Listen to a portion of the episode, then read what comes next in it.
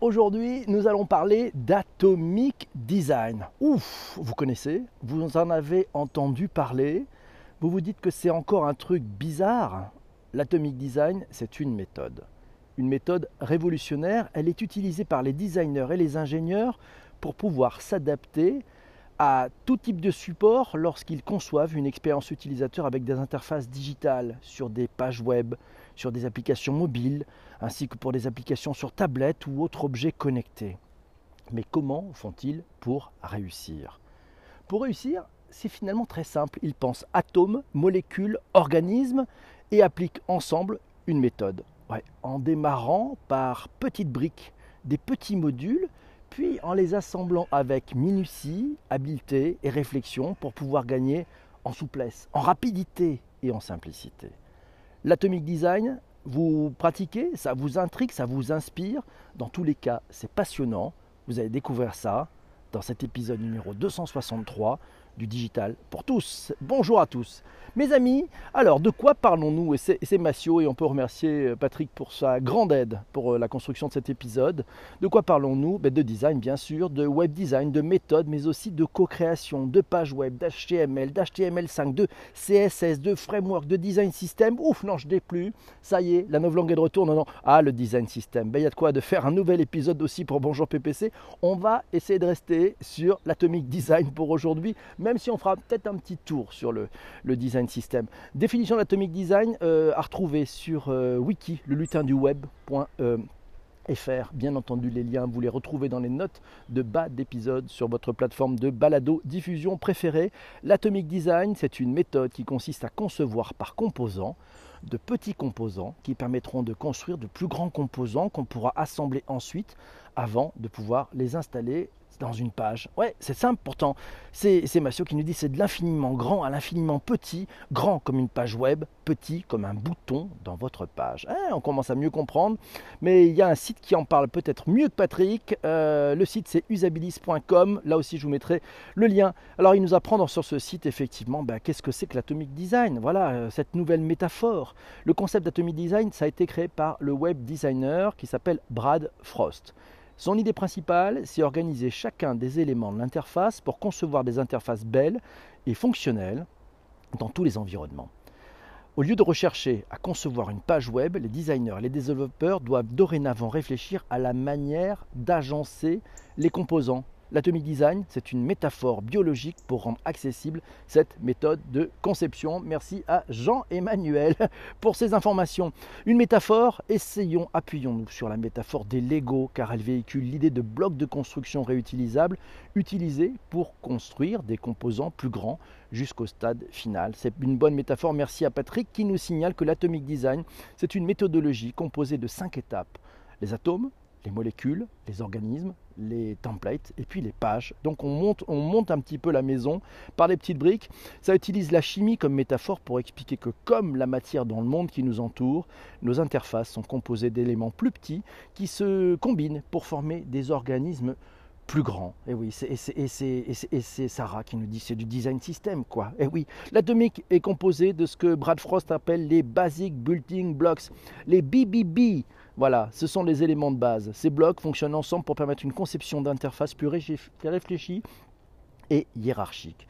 Les enjeux, les enjeux ben, ce sont ben, les avantages finalement de l'atomic design, c'est comment appliquer la méthode, quels avantages à utiliser cette méthode, finalement, comment concevoir en atomic design, ben, parce que c'est un peu aussi une méthode qui a ses limites. Un article à retrouver sur newflu.fr FR. Là aussi, les articles sont dans les notes d'épisode, c'est clair. Et c'est Laurent qui nous dit Twitter Bootstrap, c'est de l'atomic design ou pas. Ouh là là, ça devient super technique ce matin, en grande forme. L'ami Laurent, les avantages de l'atomic design, comment appliquer la méthode? L'article de Newflow nous apprend que l'atomic design apporte une vision différente de la composition d'une page et de son design. Le fait d'avoir un aperçu décomposé des pages permet d'avoir un certain recul sur la conception d'un site web. Et c'est Laura qui nous dit donc pour être en, étant, en tant qu'ingénieur chimiste et connaître en atomes et molécules, ça va probablement m'aider à faire de l'atomic design. Et Mathieu lui répond c'est possible, tous les chemins mènent au design. Je n'ai pas révisé mon tableau de Mendeleev ce matin. Et non, je suis, voilà, merci à quatre lettres pour euh, avoir fait cette petite digression. Merci beaucoup. Hier, on faisait le design écran par écran, puis ensuite en déduire ce qu'on appelle le GUI. Vous savez, c'est la Graphical User Interface, le fameux GUI l'interface utilisateur, quoi, pour faire simple. Aujourd'hui, on commence par les éléments principaux de l'interface. Merci à Philippe pour ce retweet. Par les, éléments principaux de l'interface pour ensuite les assembler en fonction des besoins de chaque page. Voilà, et donc c'est Massio qui nous dit qu'il ne peut pas nous parler de la design system, euh, d'Atomic Design sans parler du design system. L'Atomic Design sans le design system, c'est comme, je sais pas, votre navigateur web sans le HTML ou encore sans le protocole HTTP ou HTTPS. Les avantages du design system, ben, l'Atomic Design, c'est un modèle mental qui nous aide à comprendre comment fonctionnent les design systems. Cohérence, cohésion, réutilisation des éléments d'interface assure cette cohérence. Un flux de travail plus rapide pour organiser les composants, c'est comme trier une pile de Lego. Ouais, c'est simple en fait. Une fois que vous savez où se trouvent toutes les pièces et comment elles peuvent être utilisées, il est beaucoup plus facile de construire ce dont vous avez besoin. Ça aide à la collaboration un design system donne aux différents membres de l'équipe une plateforme commune pour construire ensemble. Et puis c'est aussi un vocabulaire partagé. C'est Sarah qui nous dit ça fait gagner tellement de temps aux développeurs. C'est pas faux, c'est pas faux, euh, effectivement. Et puis bah, ce vocabulaire partagé, lorsque l'équipe de web design parle un langage commun, il est beaucoup plus facile de collaborer les uns avec les autres. Et puis ça crée une documentation utile nous ne pouvons utiliser le design system pour nous enseigner mutuellement à quoi ressemblent nos boutons, à quel style de typographie nous utilisons. Merci Thierry pour ce, partage aussi. Et puis c'est une fondation pour l'expansion et l'amélioration. Design System, nous dit Patrick, c'est une entité vivante et respirante. Elle sert de base à laquelle nous pouvons nous adapter ou à laquelle nous pouvons ajouter au fur et à mesure que les besoins évolue et c'est la beauté du système. Euh, je crois que ses oreilles ne sont plus en phase avec ses tartines. En fait, c'est du Ikea, nous dit Cross Division, et pas loin, et pas loin de ça, un petit peu. Quels sont les avantages de Atomic Design? C'est gagner du temps, garder une cohérence globale sur les éléments d'interface créés, mieux s'entendre avec les développeurs. Bref, c'est une méthode de création prometteuse. Un article à lire dans medium.com. Il est signé Audrey Hack. L'Atomic Design, une méthode de co-création prometteuse. On y apprend notamment que nous ne devons donc plus penser en écran ou en page, mais en système de composants, en éléments modulaires comme Google l'a fait avec le Material Design. C'est une bibliothèque de composants qui s'adapte aux différents supports. Et c'est Henri qui nous signale, et eh, peut-être que Power BI propose, puisqu'il propose également de moduler des briques composantes, euh, ton rapport pour l'adapter à une navigation horizontale ou verticale, mais c'est manuel, puisque la disposition automatique est peu convaincante. Mais souhait le faire tout seul aussi, c'est peut-être pas le même usage, mais on est peut-être sur des prémices effectivement de faire rentrer cet atomic design dans, ben, peut-être dans les mains des principaux utilisateurs de, de tableaux. Voilà, et pour aller plus loin, alors pour aller plus loin, pour cet épisode qui sera hyper court, et puis on pourra échanger juste après avec tous ceux qui sont en direct, vous qui écoutez le replay soyez heureux, vous allez pouvoir, si vous êtes sur iTunes, mettre une super note, mettre un 5 étoiles, un commentaire d'enfer en disant décidément, je comprends tout, mille merci.